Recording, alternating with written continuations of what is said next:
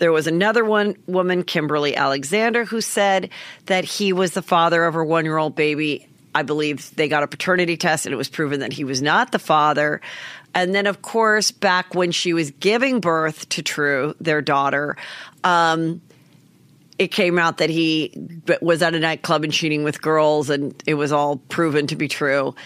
And at that time, um, I wrote a song about it. And here's the song. This goes out to you, Tristan Thompson. Right now, she's taking baby photos with a real cute bunny Snapchat filter. Right now, she's packing for a private jet without your cheating ass and only her sisters. Right now, she's tightening her revenge body for season two But you should know coming to Nashville May 4th and 5th at the City Winery for stand up, juicy scoop, and more. Get your tickets now, selling fast. Ow! So um, I wrote that song in 2018 when she he got caught for cheating, and I I put it out there. I never heard from them. Maybe that was insensitive of me. I was trying to tell her then, girl, you got it all going on. Don't waste your time. Well, now we know the last three years she took him back, he cheated. She took him back, he cheated. Then we saw on the show that she definitely was trying to have another baby with him. On the show, she was acting like they weren't sleeping together, that she had to do in vitro anyway. So she was like, Give me your sperm.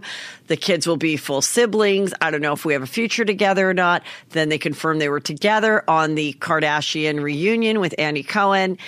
And in that one, I think that she um, filmed that after Jordyn Woods' cheating scandal, who was Kylie's best friend, who got caught making out with him at a party and then went on the red table talk to redeem herself.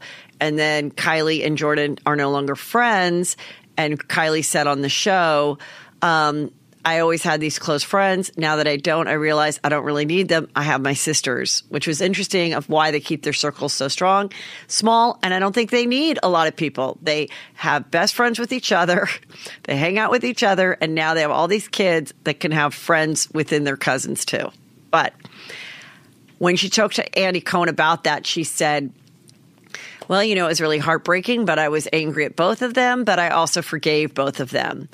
I think that was filmed before this Sydney Chase incident, but she took her him back during that, and now this is the final thing.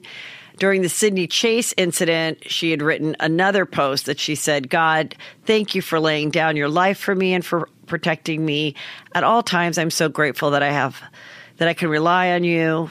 Anyway, you know, it's a little prayer.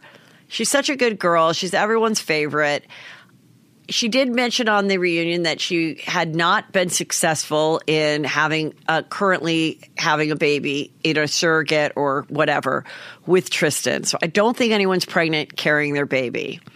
I hope not.